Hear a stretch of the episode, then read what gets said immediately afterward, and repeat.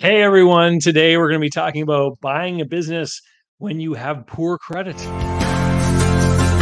I'm David C. Barnett, and you're tuned in to Small Business and Deal Making, the podcast, YouTube channel, and blog where I talk about buying, selling, financing, and managing small and medium sized businesses while controlling risk. So, if you're looking to take control of your future through buying a business one day, or if you already own a business and you're looking to grow or exit, you've come to the right place. I talk about interesting things, I talk to interesting people, and I answer your questions every week right here. So be sure to hit like and be sure to hit subscribe, and let's get to it.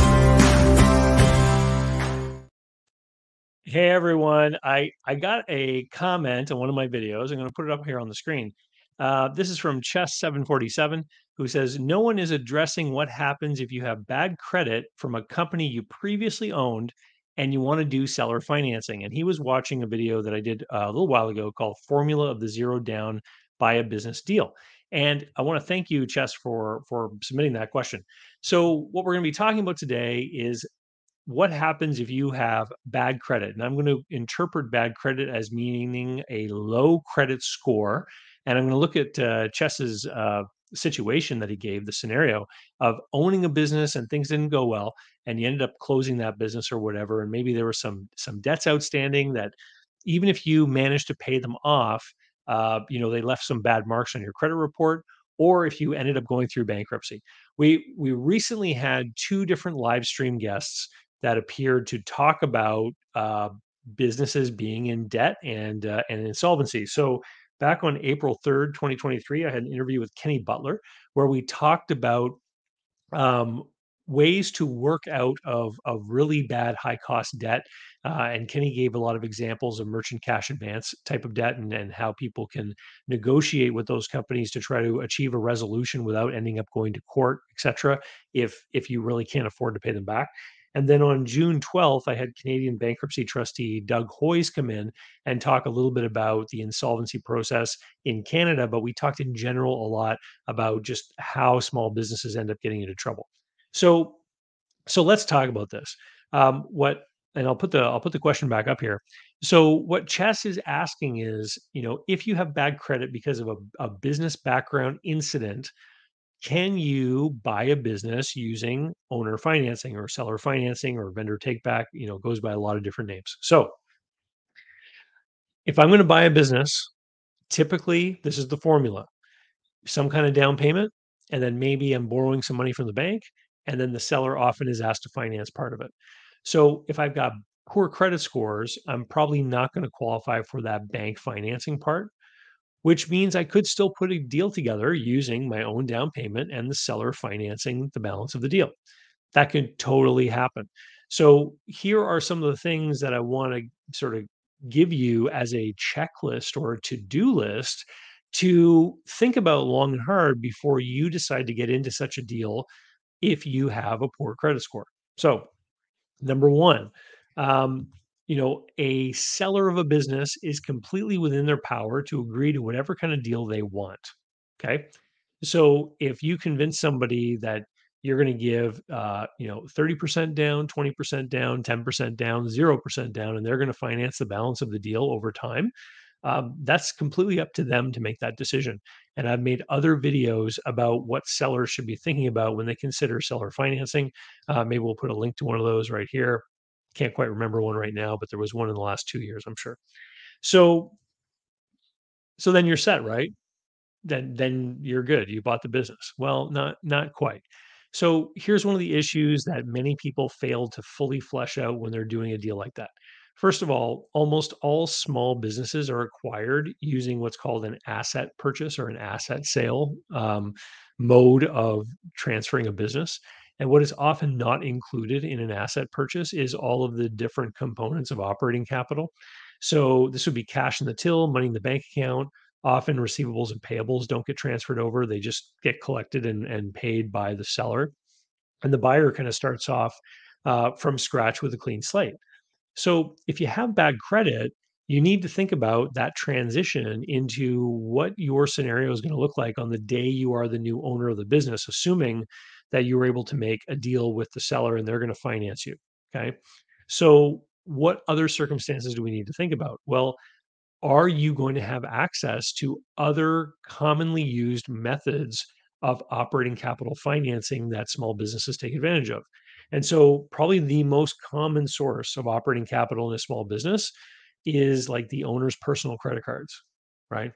And so you'll see this a lot where owners will dip into their own wallet, use their own credit cards, or they'll get a small business credit card which requires their signature, right? So it and it reports to their personal credit bureau anyway.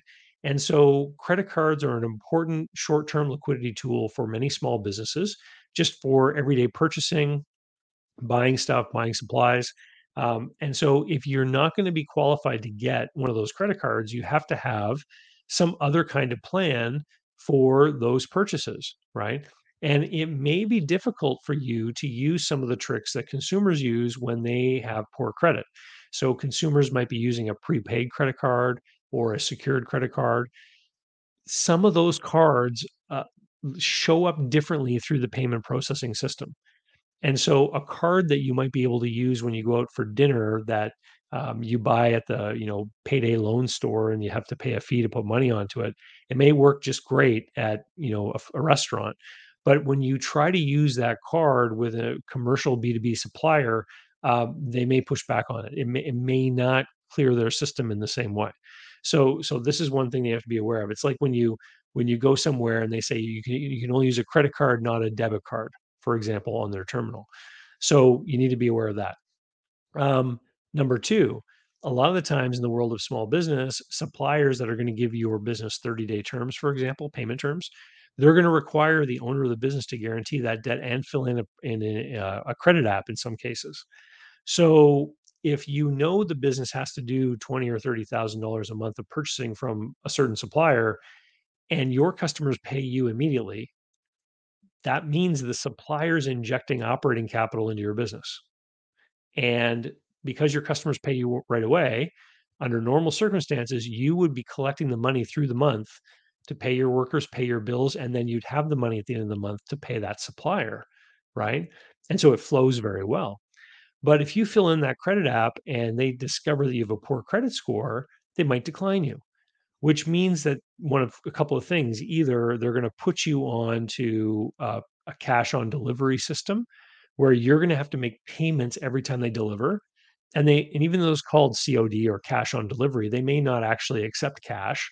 Uh, the delivery person may not because the delivery person might work for a third party shipping company. Um, they what they may mean is that you have to have some kind of credit card or they may ask you to make a deposit. So if they know that you're going to buy $20,000 a month worth of stuff, they might ask you to put 10, 12, $15,000 into a security deposit with them in order to make sure that the the receivable they extend to you is going to be covered. So just like a household when somebody goes bankrupt or has bad credit, um, you you learn that you can't you rely upon the everyday credit allowances that most people just take for granted what that family ends up having to do is they end up having to live on cash. So someone gets paid, you know, you you you have the you know the jar system or whatever, and you're putting money into each jar, and you go to the grocery store and you've got like your 150 bucks, and you got to buy groceries with it. Well, you may have to run the business on the same kind of way, where you actually have to have all the money for the month's expenses up front at the beginning of the month in order to spend that money cash to pay your bills as you go. And if you wait to get paid from your customers, it's going to mean that you're going to have to overcapitalize the business that you're acquiring. Oftentimes, we hear about businesses being undercapitalized, which is what happens to a lot of people when they get into businesses and they don't fully understand how much money they're going to need. And they end up relying too much on these different debt instruments you're going to have to go out of your way to make a plan for every dollar that's going to be needed in that business on whatever cycle is reasonable, either a two week period, a three week period, a month long period. And so, in addition to whatever cash down payment you give to the seller to make your deal, even if it's zero, um, you're going to have to have another pile of money because you're you're probably going to have to self finance the operating capital requirements of that business. And now the pressure's on even more than before because you can't afford to screw up. Because if you have a month where you lose money, you may not have enough operating capital for the business to function in month number two. So it just it heightens all of the risks in business when you're in this kind of situation. And so really if that is your position and you want to buy a business and you've got something in your in your background that's harming your credit, then really there's a couple of different things you might try to do in order to work around this. Um, you might try to get some kind of partner, right? So you work out some kind of arrangement with someone else who's got a stronger credit profile. You operate the business with them. Maybe you bring the operational strength, they bring the financial background, but then you use that as a as a bridge or a bandage to be able to qualify yourself for those different credit things that the business is going to need. Um, it's tough, you know. It it really is tough when uh, uh, it's almost like getting into a fight with an arm tied behind your back. Like it, it's going to give you a disadvantage. And so I would say that if you're seriously considering this, not only you work out the purchase deal, you have to have a plan for the operating capital. And I would say you also want an additional amount of money in reserve somewhere for the time when things go wrong. And so you really have to come at this from a position of financial strength. And if you have poor credit, then obviously you're coming out of a situation where you know something happened and you're probably not in a position of financial strength. So I often suggest to people who, and I've had plenty of consulting calls over the years where people in this kind of situation have said to me, you know, how do I make this deal work? And my advice at the end of the day has been, you know, get a job, get another job, save up money, pay your bills on time, let your credit score recover, and then come at this from a position and strength in a couple of years when the credit score issue is no longer a handicap for you and you've got more money saved up and you're in a in a more powerful financial position to do the deal. So I hope that helps, Chess. Um, thank you very much for the question. I know you know sometimes people have a hard time asking questions along that vein and, and so i want to thank you very much for putting it out there. If um, if you've been through an experience like this and you have some insight that you can share with people please we welcome that in the comments down below. Tell us what happened what you did and what the particular challenges were for you if you didn't have access to the normal credit vehicles that that businesses usually take advantage of. And with that i'll say thank you guys very much. I'll remind everyone that if you're interested in in buying a business one day head over to businessbuyeradvantage.com where you can learn all about how I work with people uh, to help them buy a business in a risk controlled way. You know, people buy a business to avoid risk. They buy a business because the customers and the systems and everything are already supposed to be there. But if you do it the wrong way, you can end up with just as much risk that people get into when they start a business from scratch. So if you head over there, there's a short video where I explain the process. I talk about my online training, I talk about my group coaching program, and about the one on one consulting services that I offer to help people look at and examine deals that they found uh, on buying a business. And with that, I'll say thank you very much and uh, play a couple of messages here from this week's sponsor. And uh, we'll talk to you next time. Special thanks go to today's video sponsor, Mark Willis of Lake Growth Financial. Mark helps people better manage their personal wealth and business finances through the Bank on Yourself insurance strategy. This is something I've done personally and I've gotten lots of positive feedback from people I've worked with over the years.